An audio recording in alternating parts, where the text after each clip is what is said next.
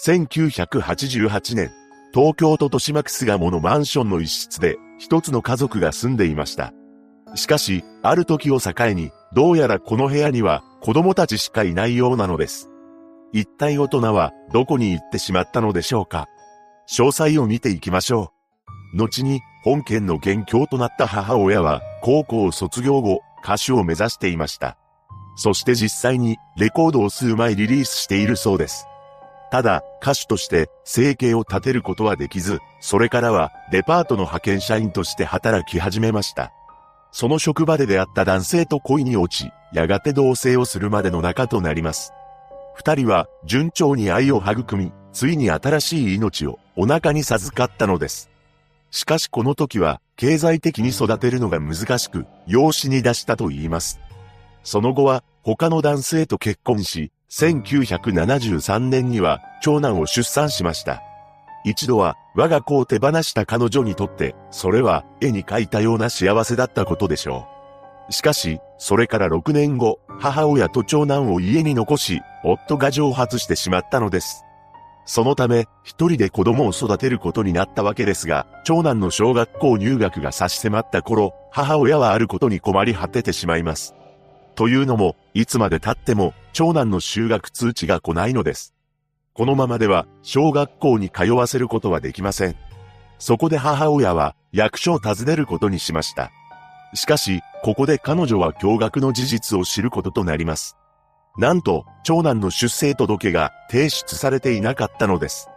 そればかりか、夫と思っていた男性は、婚姻届すら提出していなかったため、母親は自分が独身であるという事実も初めて知ることになります。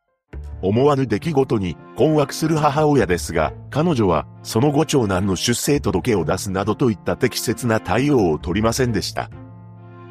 それから母親は新しく男性と付き合うようになっていき、1981年には長女、1984年には次男を出産しています。それも病院に通ったりしておらず、なんと自宅で出産したというのです。この時も子供たちが生まれた事実を役所に提出していませんでした。つまり、次々と生まれてくる子供たちはみんな無戸籍ということになるのです。そして、次男が生まれてから5ヶ月が経過した頃、悲しい出来事が起こってしまいます。母親が仕事から帰宅すると、哺乳瓶を加えたまま、次男が息をしていなかったのです。ただ、母親は病院に連絡するなどの対応はせず、そのまま家に隠していました。それからも立て続けに次女、三女を出産し、1987年の秋頃からは西巣鴨のマンションへと引っ越ししています。このマンションは表通りに面した鉄筋4階建てであり、一家が住んでいたのは2階で、1階には24時間営業のコンビニがあったと言います。母親は大家さんに次のように話していました。長男と二人暮らしです。長男は立教中学に通っています。私はデパートに勤めていて、夫は数年前に先立ってしまったんです。このように嘘をついており、大家さんも長男の他に子供がいるとは知らなかったそうです。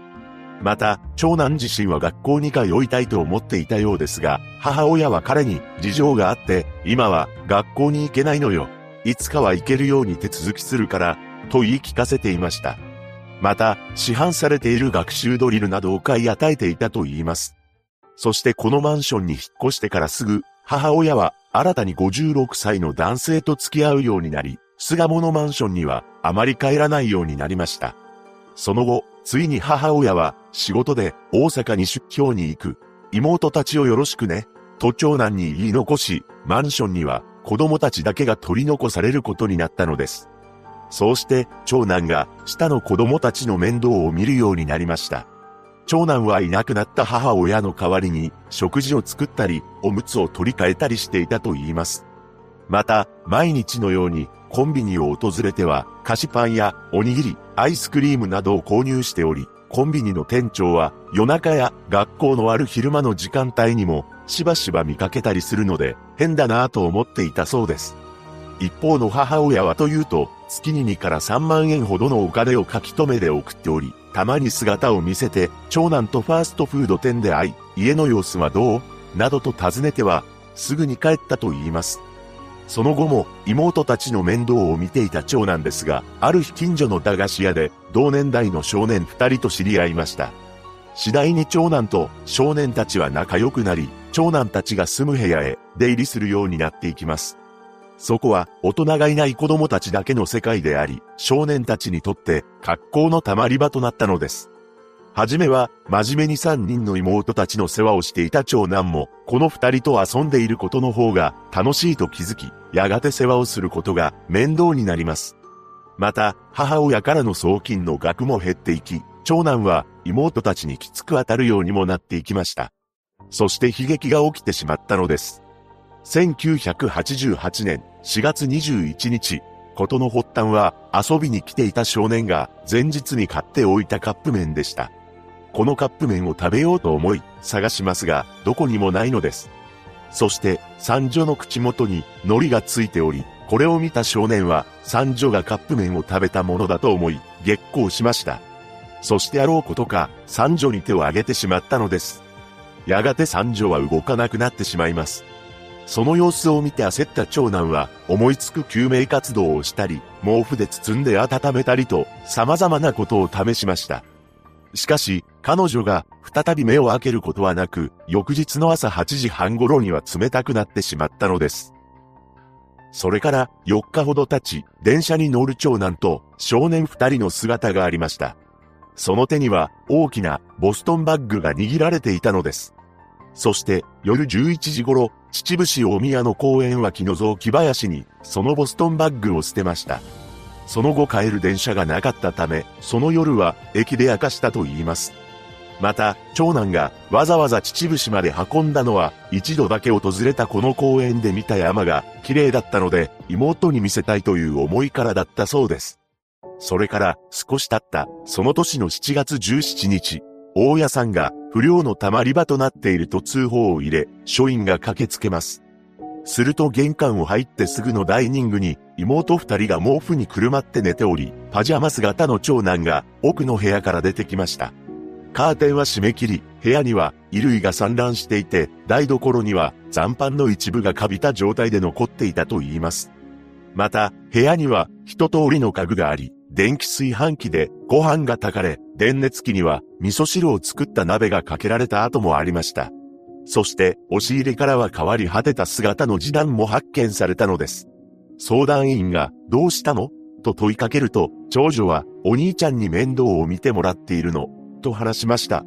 二人の妹は、パンが欲しいと喋り、相談員が買ってきたパンと牛乳を美味しそうに食べ、その後も、アイスクリーム、チョコレートなどと食べ物を欲しがったと言います。当初、長男は妹たちについて夜の商売の人の子供で預かっている。母は大阪に仕事に出かけている。と説明したそうです。それからすぐ男性のマンションで同居していた母親がテレビのニュースで事件を知り自分の家のことだと気づき出頭して逮捕されました。